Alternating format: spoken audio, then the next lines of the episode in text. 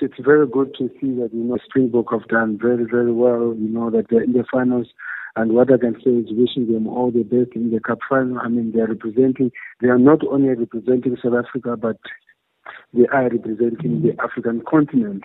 You know that is you know I mean it's you know, Soccer World Cup, we have struggled, you know, as Africans, as, as an African continent.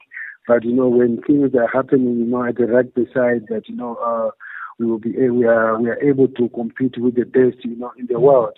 I mean, it's, it's something that we have, you know, to proud of. So what I can say to, uh, to, to the team to say is that, you know, we wish them all the best, go there, make us proud. They have already made us proud, you know, to, to where they are now, you understand go there and win it and bring it to Africa. Love them and we're so proud of them.